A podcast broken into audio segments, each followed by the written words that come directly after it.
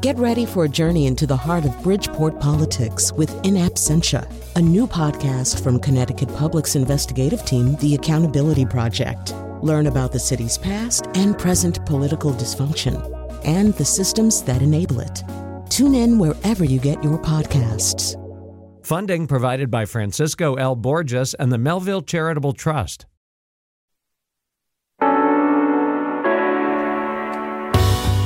This is Where We Live on Connecticut Public Radio. I'm Lucy Nalpathanchil, broadcasting remotely.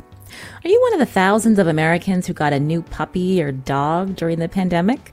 The demand was certainly good news for many shelter animals who needed a home. My family's beloved lab mix, Sydney, passed away last November after 14 years in our family. So in late February, we welcomed a new dog from Mississippi into our home. Skipper, now Wally, has been loving the fact we've been home so many days since March. What is it about dogs that causes us to seek them out for companionship? Today, where we live, we talk with canine cognition researcher Brian Hare. What questions do you have about dogs? You can join the conversation 888-720-9677. That's 888-720-WNPR. You can also find us on Facebook and Twitter at Where We Live. Brian Hare joins us on Zoom. He's professor of evolutionary anthropology at Duke University, co-director of the Duke Canine Cognition Center, and he's co-author of a new book with Vanessa Woods, Survival of the Friendliest, Understanding Our Origins and Rediscovering Our Common Humanity. Brian, welcome to the show. Thank you, Lucy. It's a pleasure to be with you and to hear about Skipper. Wally. oh, we Wally, like, Wally, we, uh, sorry. He was Skipper and then he became Wally. But uh, yeah, Skipper is a pretty good name. My children uh, appreciated the new name, uh, Wally. But Brian, a lot of people probably recognize uh, your name because of your book, The Genius of Dogs, that came out, I believe, like, gosh, back in 2013. Why is canine science, how, how has it um, gotten so popular over the last uh, decade? Well, uh, it is true that um, scientists really didn't pay much attention to dogs. They they didn't really have a special place in any way. They were just kind of another animal you could potentially study. Um, and in the late 90s, early 2000s, a lot of discoveries were made about um, their social skills and how dogs are special in their understanding of humans. In particular, they're very good at reading our gestures when we communicate to each other. We point and we look in directions to try to tell people what we're looking at, or we can understand that somebody sees something that we can't see, and we can learn about the world that way. And for kids, it ends up that's a really important thing for uh, setting up learning language and participating in culture. So it ends up dogs are really, really good at this, this thing that's so important for kids to begin to do as they learn language and participate in culture and great apes, I'm talking chimpanzees and bonobos, are not so good at those things. So it, it set up this really interesting puzzle of why this distant relative would be so much like us in this skill that is so important to becoming human. And so then there was the race was on. All a whole host of scientists got fascinated by. Wait a second, why are dogs uh, able to do these types of social problems? Mm. We're going to be talking about dog cognition and evolution with Brian Hare uh, throughout this hour. But before we get there, uh, we know that we're in this pandemic. Uh, COVID 19 cases, unfortunately, are continuing to rise. And uh, through this pandemic, uh, PCR testing has become very important to detect uh, who's infected and we need to know this to help stop the spread. But there's also a number of researchers who are investigating right now whether dogs are able to detect whether a person is COVID 19 positive. Brian, what can you tell us about this? Yeah, so the you know dogs are used for a, a lot of different types of uh, detection work, detecting uh, olfactory cues or um, you know scents uh, or smell, using their smell to find things. Um, and so they can be quite good at detecting a variety of things we'd be familiar with, like detecting explosive uh, agents, um, uh, you know, just detecting um, where an animal is.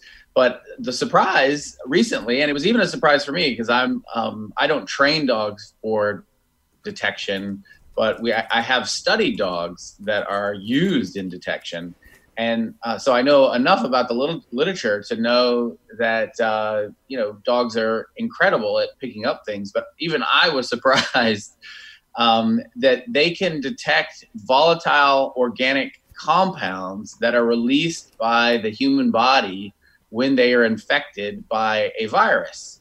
And even uh, more amazing is it seems that they can pick up specific uh, volatile organic chemical or sorry compounds um, when you're infected by certain types of viruses and so that led to the question well can they do that with covid mm. uh, people who are infected and so then uh, people got really uh, motivated to see if they could train dogs to detect people who are infected or not.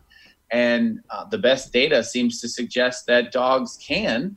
Uh, and in fact, uh, you know, the, the most successful dogs can be 100% correct in identifying a sample uh, that is uh, from a person who is infected or a sample that is from a person who's uninfected based on detecting these uh, the, the, hypothesis is that they're detecting these vi- volatile organic organic compounds. It's not the virus itself. It's hmm. it's um, compounds being released by somebody who is infected. That's really fascinating. But you said something that's important that not all of our dogs, whether it's they can maybe smell out these compounds uh, that could show someone's COVID 19, but these dogs also need training to communicate that uh, to uh, us. That's right. And so uh, there, there groups in Auburn University, uh, University of Pennsylvania, and several other places in the United States. Um, there are also places working uh, in Europe uh, on this, and there may be other places uh, worldwide that I don't know about, but I'm, I know about the others. And so what they do is they they bring dogs in and the first problem they had to solve and i was on i was on some phone calls about this where people didn't weren't sure what to do um, when this all first uh, started, uh, first thing you got to do is, I mean, what are you going to train them to detect? And obviously, you don't. You know, if you could not use the virus, that would be good because um, to study the virus itself, you have to have a very sophisticated laboratory and you have to do a lot to keep everybody safe. So the realization came that wait a second, what if you could use some uh, you know, if you use the clothes of somebody or you used, you know, basically something they were wearing, and it ends up that um, the the realization came, came, for instance, there's a team in France that realized that you could, um, if you could wipe somebody's underarm, it sounds not very attractive, but if you could wipe somebody's underarm and uh, the sweat that was absorbed in a clean cloth could be used as the um, uh, target for the olfactory training. And uh, that's what was done. And it ends up, those are the dogs where I've read the paper. And they, of the eight dogs they trained, I believe it was four of them uh, could discriminate if you had uh, basically eight different containers and one of them had the uh, cloth with the sweat from somebody infected um, and the others didn't, they could detect 100% of the time uh, where the cloth was, and then they're trained, as you said, to communicate. Uh, they have to tell you somehow, and it's very simple. They just sit down in front of mm. the container where they believe that the target smell is. So it seems based on human sweat of someone who's infected, a dog can tell and discriminate that from someone who's not infected, and they sit down. So uh, it's an active area of research. People are still trying to confirm uh, how good dogs are, but I do know that in some places in Europe, some dogs have been deployed even at airports um, to uh, try to help with screening. You're hearing Brian Hare here on Where We Live, professor of evolutionary anthropology at Duke University and co-director of the Duke Canine Cognition Center as we talk more about a dog intelligence. Uh, we know there are a lot of dog lovers out there. You can join our conversation 888-720-9677 or find us on Facebook and Twitter at Where We Live. I mentioned this Canine Cognition Center at Duke, Brian, and you're involved with a lot of research um, on with puppies. Can you talk about this puppy kindergarten? Yeah, absolutely. So um, it, it actually connects nicely to the conversation we were just having about dogs doing jobs, because dogs actually, believe it or not, have more jobs than ever. Um, and uh, you'd think that they would sort of in the age of the internet and um, everything else as technology keeps going, artificial intelligence, robots, etc. What what possibly could dogs have to offer? They have more jobs than ever, actually. In fact, every time I turn around, people are training them to do new things. And so, what one of the things we work on at Duke is we don't actually train the dogs to do the different jobs. What we're curious about is what you mentioned earlier is how do you identify the best dogs for the job they will be best for? Um, and so we've tried to come up with sort of think of it as like a, a, standardized aptitude test or a standardized set of games they can play that give us an idea of what their strengths are in terms of problem solving. Um, and then see what does that predict about what they're going to be able to learn and how quickly or how well they'll perform in a different job. Um, and so, uh, you know, if if for instance the dogs that are being used to uh, detect COVID, if it really does end up that that is something that uh, governments and cities, munis- municipalities uh, become, uh, or even hospitals get excited about, um, the challenge will be dogs are really, really good at this. But which dogs? How to find them? And then, of course, how do we increase the supply? Because you you'd have to take what will be a few dozen dogs and turn it into thousands uh, of dogs or more. Uh, and so that's always the challenge with dogs doing jobs is how do you find or and train enough of the best dogs. So that's the reason we're studying puppies at Duke is the holy grail is what if when they're really young, uh, eight to 10 to 12 weeks old, we could tell you based on a set of uh, uh, games that we could play with them uh, to see how they solve problems and how they learn that this dog really has high potential for passing training, and this dog is unlikely to pass training unless we have some intervention. Because it ends up that in all the different training programs for all the different jobs that dogs do, uh, you know, in general, about 50% are going to pass the training and qualify. So the question is, how do you get that number up so we have a bigger supply of all these dogs doing these amazing things for us? Hmm. When we think about how dogs have been working alongside humans uh, for such a long time, that's because they've also evolved to understand how we work, Brian. That's right. So, we, you know, I mentioned that earlier. Is that was sort of the one of the reasons that now there is um, a Yale Canine Cognition Center there in your local area, yeah. um, and you know there are a lot of people across the country and across the world studying canine cognition. In the 90s, there was nobody studying canine cognition. Now there's dozens of centers all over the world, and it's pretty exciting. And it's because there was this discovery that dogs have this special social skill to understand us. Um, and it actually is telling us a lot about ourselves. So the story of how it was discovered, and then um, how we started to think about its evolution, how uh, dogs may have evolved through domestication and how domestication shaped their cognition um, has really pointed not just to um, answers about how our best friends came to be the way that they are, but it's also helped us understand ourselves. So uh, that's why there continues to be so much enthusiasm about dogs because they're helping us understand ourselves too. Uh, I have to ask, I assume you're a dog lover, uh, Brian. When you were in grad school, was there a, a moment when you were thinking about your dog Oreo and how uh, he or she learned uh, where you got interested in studying dog cognition? Yeah, so my story is I actually was um, studying chimpanzees uh, and other primates and really excited about doing it. And I was having a conversation with my undergraduate advisor, and we were finding that uh, chimpanzees, as brilliant as they are, they're amazing, and bonobos too, uh, our other closest relative. Um, as brilliant as they are, they don't really understand these um, gestures when you're trying to cooperate and communicate with them.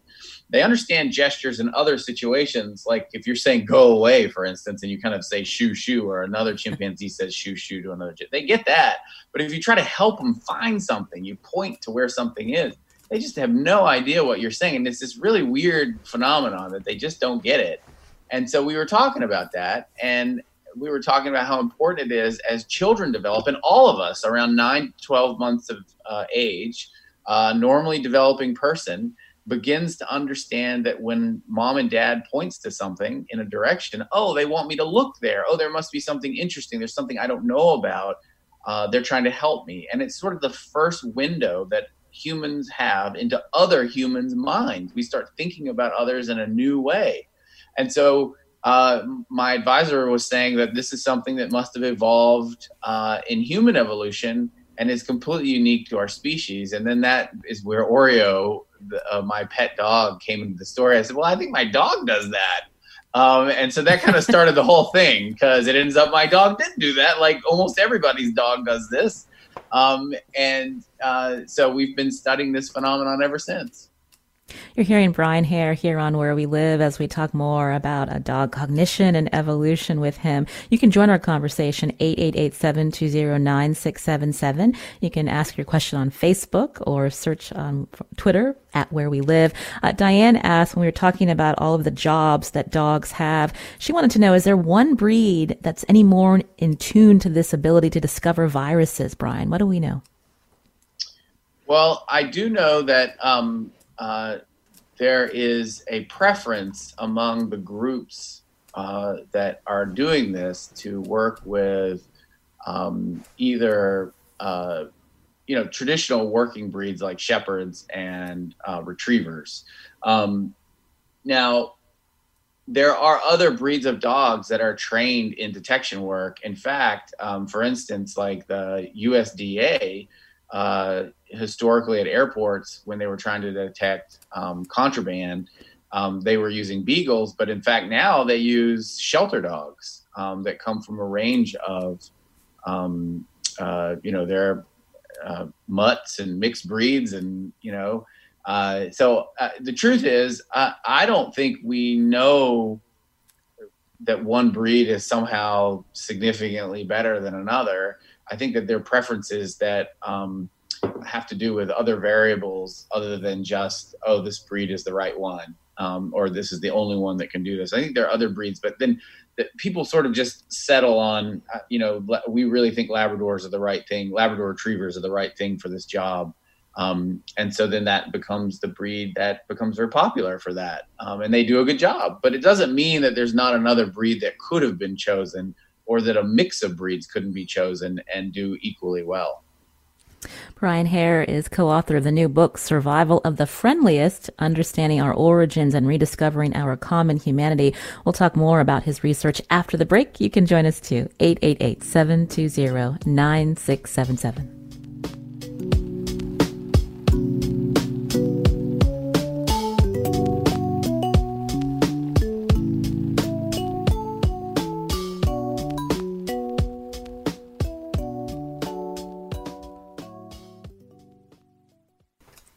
This is Where We Live on Connecticut Public Radio. I'm Lucy Nalpathanchil, broadcasting remotely.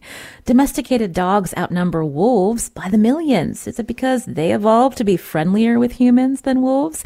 My guest has many thoughts on this. He studies dog evolution. He has a new book out, Survival of the Friendliest, Understanding Our Origins and Rediscovering Our Common Humanity. Brian Hare is a professor of evolutionary anthropology at Duke University and co-director of the Duke Canine Cognition Center. So Brian, we know that dogs dogs are directly descended from wolves, but tell us more about the origin of dogs. Yeah, so I think dogs are exhibit A uh, for something that at first seems counterintuitive. And the counterintuitive thing is that in life uh, and in nature, friendliness wins, and it wins big more often than not. And dogs really are the greatest example of this because uh, based on the best evidence we have, uh, almost certainly dogs began evolving before humans had agriculture. They evolved uh, from wolves through interactions with humans that were living as foragers. And those interactions almost certainly uh, began as humans were creating more trash and more garbage around uh, increasingly uh, dense and uh, longer inhabited settlements. Uh, they became reliable sources for wolves to sneak in and be attracted to and be friendly towards those uh, individuals. Uh, and the, wolves that were able to be attracted and not fearful and uh, interact in a non aggressive way uh, were at an advantage. They were the wolves that had a, a really easy uh, food source. Um, and as a result, we know from uh, animals that have been experimentally domesticated uh, that when you select for friendliness in this way, where fear is replaced with an attraction and friendliness, that you also have all sorts of changes in the body, uh, in terms of, um, of, both what you look like and even the chemistry of your body, uh, and that it's all a result of uh, this selection for friendliness. And so, the title of the book, Survival of the Friendliest, is really to uh, directly take on this uh, typical misconstrual of evolution and evolutionary research. You know, and we all know survival of the fittest um, but that term has been really misconstrued to suggest that you know you have to be the big alpha, and um, if your group is somehow uh, winning, that you're superior, and that you know in the case of humans, that can even be misunderstood to mean that oh the the group that is somehow winning uh, is you know more valuable and deserves more things, and so uh, that is not at all what this core biological idea means. Uh, it, it, survival of the fittest, of course, just is talking about your ability to survive and reproduce. And friendliness, as the title suggests of our new book, Survival of the Friendliest, is really the big winning strategy if you step back and look at nature and more generally. Uh, and dogs are just a great example of this. Mm-hmm. So, talk more about uh, when you mentioned, uh, you know, thousands of years ago, uh, when we think about uh, wolves, certain wolves seeing uh, humans as food sources because of the garbage that they left, and there's evidence that dogs domesticated themselves so that they, the humans would not be afraid of them, and they'd be able to get closer to, to, to humans. Yeah, so that, that's the idea of self domestication. So, mm-hmm. self, so what we think domestication is, first of all, um, it takes genetic evolution. So you can't just take a baby animal and raise it with humans and then it's domesticated. That would be taming an animal. Um, but when it had offspring, its offspring would not be tame. You'd have to retame them every time because there hasn't been any genetic evolution. So domestication is genetic evolution where there's selection and uh, selection when you uh, have friendly animals breeding together and, and, surviving and having a survival advantage, um, that can cause domestication. Uh, and and basically, when you have an increase in friendliness due to a, a pressure like that, where friendly animals are at an advantage, um, that can then lead to things like floppy ears and curly tails, and um, you know more a, a more tame uh, or docile uh, behavioral response to others. And so we know that because of experiments where people have actually, through artificial selection, humans choosing who breeds, um, create this domestication um, response by selecting for friendly animals. So we think that just happened in nature, uh, where uh, in nature, as humans uh, in the last um, 25,000 uh, years, became more and more successful. They started li- living uh, in um, higher density uh, areas. They started living in places for longer. Um, they created a lot of garbage, and that garbage is the same stuff that wolves eat. Um, and so, a wolf that could sneak in and get access to that uh, would be an advantage over wolves that were sort of like, yeah, I'm going to go hunting today, and I might not catch anything, and I might get injured um, if you can go in and find the garbage pit, it's in the same place every day and it's not going to run away. Um, so you'd be at a real advantage, but you have to get over your fear. You have to be non-aggressive. You have to be able to, um, you know, not have any kind of bad interaction with the humans that you'd have to be, you know, get into close proximity with. Mm-hmm. How does the fact that you know we know wolves live in packs did that that's a type of social structure. Did that have something to uh, is that important for uh, the wolf to you know think about you know getting closer to a human maybe seeing it as a, a different pack? I mean that's totally possible. Um, you know it certainly is the case that uh, wolves are very uh, socially bonded um, and they are um, uh, you know they absolutely rely on each other to cooperate to survive. And so, um, you know, it was two cooperative species that uh, both make a living by hunting other animals. Um, so we eat many of the same things, and um, uh, you know, I think it was a natural partnership, even though a- on its surface it doesn't, it wouldn't seem to make sense. But mm-hmm. uh, I would say that, um, and I say it wouldn't make sense because wolves and humans, um, before uh, wolves began began to self domesticate and be attracted to human settlements, um, uh, you know, wolves are directly competing with humans uh, for food uh, in the Pleistocene in this period we're talking about when when uh, dogs began to um, evolve. Um, so uh, you know, it, it's not necessarily if we were to travel back fifty thousand years ago, it's not necessarily a natural partnership you would have predicted. Um, but uh, I think now, once we've understood that you can have selection for friendliness have such a big effect, not just on behavior but psychology and the body. Um, we've started to look around nature and see a lot of examples of this, um, where species have selection for friendliness and it really changes everything and it makes it gives them a huge advantage so i'll just give you one concrete uh, other example that we think has been shaped in a similar way is um, cleaner wrasse. There's it's a type of fish, and you're probably familiar with them if you've watched any nature documentaries because they're kind of a frequent example on nature documentaries. These are the fish that clean the mouths of predatory fish. So cleaner wrasse, they're called cleaners because they swim around in the mouths and pick off the parasites of other fish.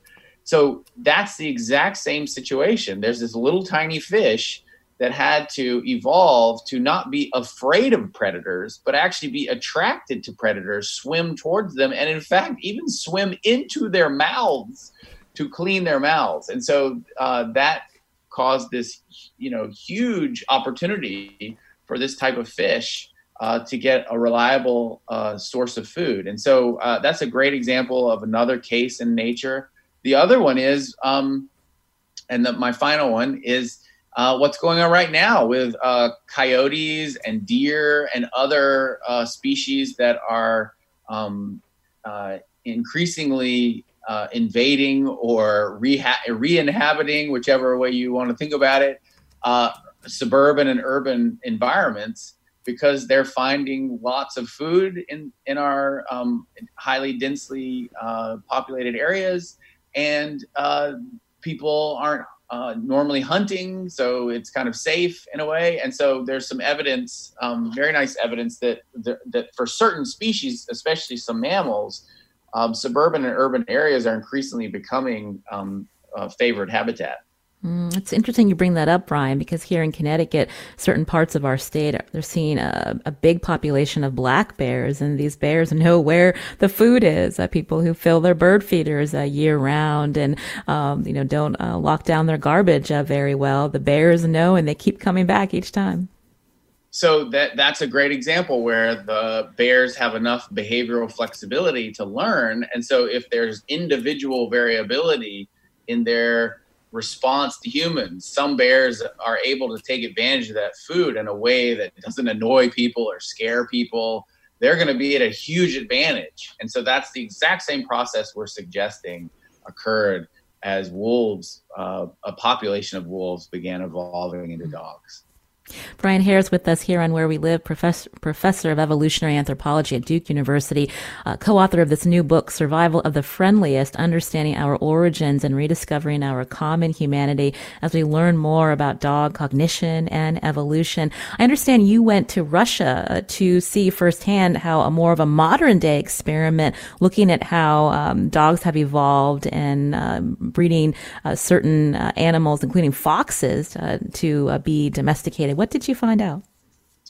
Well, it's a funny story. I was in graduate school and um, I uh, was having an, it was, this was now with my graduate school advisor, my PhD advisor, and we were talking about why dogs are so good at using uh, gestural communication of humans.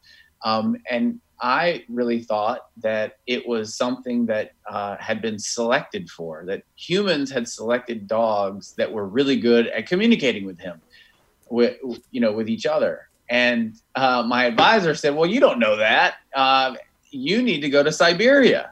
what? I need to go to Siberia? Uh, and we he was referring to an experiment where a population of foxes had been experimentally domesticated, but they had not been selected for their ability to communicate in any special way with humans.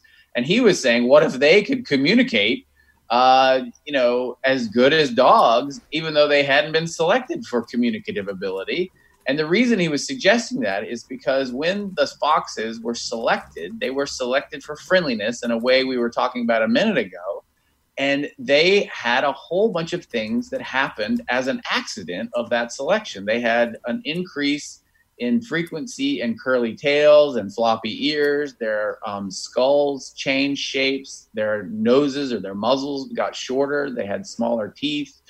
Uh, their physiology or the chemistry of their um, uh, ability to have social interactions changed. So uh, serotonin, which is a, a hormone, a neurohormone in uh, the brain and body. It really increased its level, which makes you know animals less aggressive, um, and has all sorts of other effects on the body. Um, so all these changed hap- all these changes happen because they selected foxes based on their friendliness towards people.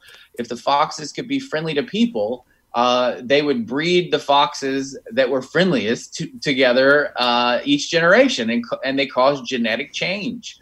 Um, and so my advisor was basically saying, look, you don't know that it was selection for the ability to communicate with humans. Go test these foxes, and maybe just like they have floppy ears and curly tails, they're also better at cooperating and communicating with gestures. And it's just another one of these accidents of selection for friendliness. And that's actually what we found. Um, that the foxes were as good as dogs at using these gestures and understanding us, even though the Russians, who did this brilliant experiment, had never selected them for their hmm. ability to communicate with us. That's so interesting thinking about certain traits that started emerging among these friendlier foxes. They started to look more like pet dogs, the, the cuter version, not so scary, the, the wild uh, dog in, in, in nature.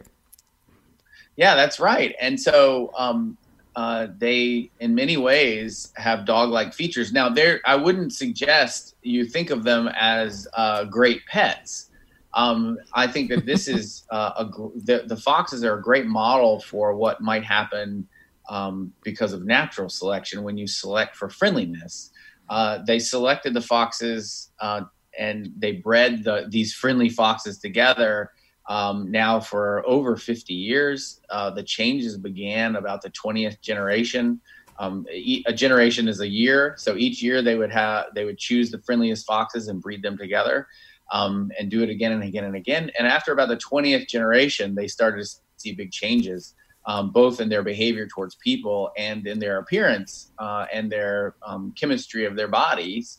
Um, and so this is kind of the thing that we think um, is a great model for what can happen in nature that you can have friendlier animals start breeding together um, when friendliness is advantageous and fearful animals that can't be near people, for instance, um, uh, well, they're not breeding with the friendlier animals because they're not staying near people because they're afraid.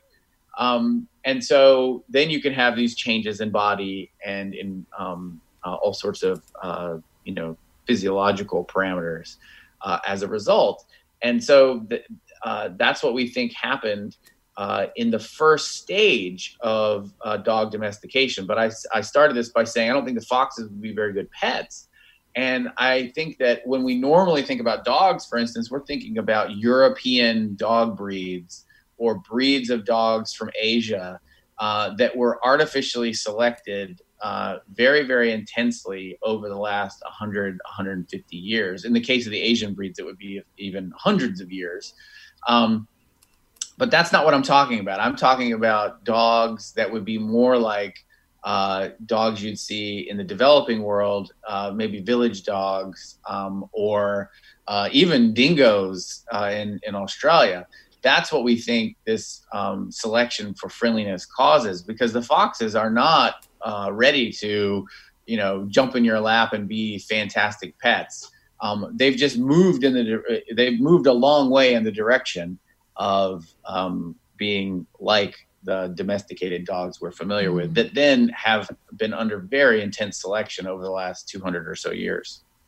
I want to hear more about the, the social structure uh, among bonobos, but I have to ask, Brian, before we get there, what was it like to be around these domesticated foxes? Well, they are, you know, as a scientist, you're supposed you're we're paid to be skeptical, not never cynical, but we're paid to be skeptical. And so I went, I said, "Oh, come on, how how different could they really be?" Um, and boy, are they different. Uh, they kept a control line, and I failed to mention that earlier, um, which which uh, is which is critical to the story. Um, they they kept a line of foxes in the same exact condition, same exact period of time as this uh, line of foxes that they bred for friendliness. And the control line um, didn't have any of the changes because they bred them randomly for how they interacted with humans. Um, and so that was how they compared and could see that when they selected for friendliness that these big effects occurred. So I saw both populations. And when you approach the control line foxes, they slink to the back of their rooms. They don't want anything to do with you if you try to touch them, which I wouldn't recommend um, because it scares them and they, they try to bite you.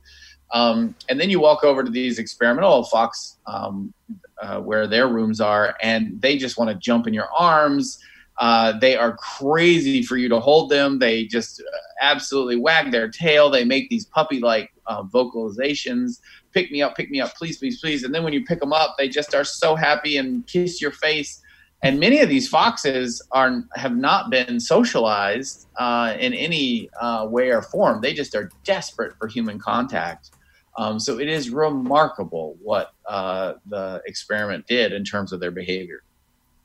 Again, you're hearing Brian Hare here on Where We Live, professor of evolutionary anthropology at Duke University and co-director of the Duke Canine Cognition Center. He has a new book out, co-author of Survival of the Friendliest, Understanding Our Origins and Rediscovering Our Common Humanity. We'll talk more with him after the break. You can join us too. Find us on Facebook and Twitter at Where We Live.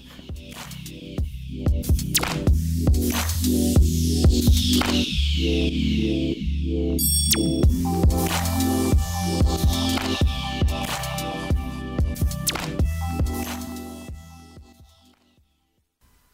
This is Where We Live on Connecticut Public Radio. I'm Lucy Nalpathanchil. Coming up Thursday on Election Day, Connecticut residents will vote in important races. And can Connecticut pull off a polarized COVID-19 election with absentee ballots?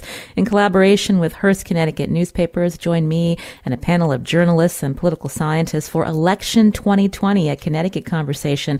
That's Thursday night, October 29th at 8 p.m. on CPTV, Connecticut Public Radio, and streaming at ctpublic.org. Now, now, on today's show, we've been talking with Brian Hare about dog cognition and evolution. He's professor of evolutionary anthropology at Duke University and co-author of the new book, Survival of the Friendliest. Uh, Brian, your book looks at why cooperation is a successful strategy in nature. And you've done a lot of research with bonobos, which you mentioned briefly before. Tell us why there's no room for alpha males in the bonobo social structure. Isn't that fun? The um, yes. yeah, I mean the thesis of the book really is that when uh, in many situations in nature, over and over and over again, you see the same pattern where a new type of friendliness evolves, becomes advantageous, and that then allows for a new type of cooperation that then puts a species or set of organisms at a major, major evolutionary advantage, and they spread all over the world. Um, and so, uh, again, uh, survival of the friendliest. If you want to win big in life, find a new way to be friendly that allows for a new type of cooperation. And bonobos are a great example of this. Another, uh, you know, do- we've already covered dogs as an example. Bonobos are another great example. And in terms of no room for alphas, um, bonobos and chimpanzees uh, are two closest relatives. It's like having two first cousins. So you can have uh, two cousins. One is a girl, one is a boy. They're equally closely related to you because they're both your first cousins, but they're different from each other. One's a girl, one's a boy. And that's how it is with bonobos and chimpanzees. So that's the important first note is that these two species are our two closest relatives, like we have two cousins. Bonobos uh, and chimpanzees are super interesting um, on their own, but also in comparison with one another. And one of the things that is interesting is thinking about their social structure. Chimpanzees are famously male dominated. There's always an alpha male They're competing. Uh, males are competing with status uh, for status against each other. They form coalitions with each other, but unfortunately, uh, that means that there's a lot of uh, aggression towards females and uh, other groups of chimpanzees. They will hunt and kill their neighbors. Uh, chimpanzees also are famously uh, infanticidal. When you go to uh, look at bonobos, which are almost genetically indistinguishable from chimpanzees, none of those behaviors are present. None of them no bonobo group has ever uh, been observed with an alpha male, uh, and no bonobo group has ever been observed to uh, kill another bonobo. Uh, so there's no murder in bonobos.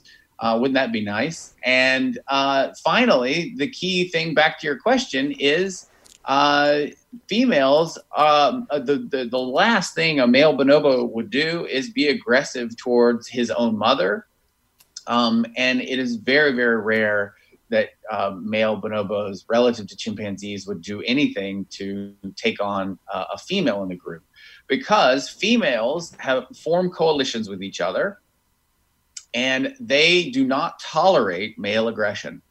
Uh, and because male aggression is not tolerated, because uh, two to uh, even three or four female bonobos uh, will take on a male who is trying to be aggressive uh, towards uh, another female, um, or more importantly, an infant. Um, and so there's no way, even though that male bonobos are bigger than fe- any one female bonobo, they're, they can't um, take on a coalition of females. And so male aggression has no uh, no longer pays off. Uh, all the cost and the risk of uh, fighting to be alpha being injured, the energy involved, all those costs no longer have a benefit because females don't tolerate male aggression anymore. And so, over a million years, uh, the thinking is that bonobo males have actually gone through genetic change such that the friendliest males were at a huge evolutionary advantage. Um, and that bears out in why their social system uh, is uh, so remarkable. Uh, going back to uh, thinking back to how this relates to us today, uh, Brian, when we think about uh, modern day humans, uh, our ability to collaborate uh, and help and be friendly, that sets us apart from some ancient humans like Neanderthals? Well, one of the big surprises in human evolution research over the last 10 years, at least it's, sh- it's shaken up how I think about human evolution, um, is you know, generally we think there's this kind of line, and you know, organisms got, uh, you know, species in the human lineage got increasingly sophisticated over time. I mean, that's normally how we think about it. That is, that doesn't seem to be what it was over the last 100,000 years. Um, we actually were not alone uh, until the last probably 50, maybe even 25,000 years ago. Um, and what I mean is that if we were to travel in time back to 100,000 years ago, there were four to five other human species, and we were not alone on this planet. And all of those species, except for maybe one, had uh, a brain as large as ours, was almost certainly cultural in the way that we are, um, and likely uh, had linguistic abilities we would recognize as something like our own. Um, so that challenges the way we normally think about why we are different from other animals. Because if you would ask anybody, oh, why are we so different than other animals? You say, oh, we have culture, we have big brains, we're linguistic, whatever. Well, there were four to five other species 100,000 years ago. In fact, um, probably 50,000 years ago, um, that had all those same traits. They are all now extinct. So, if anything, big brain and language and culture predicts extinction not success and thriving.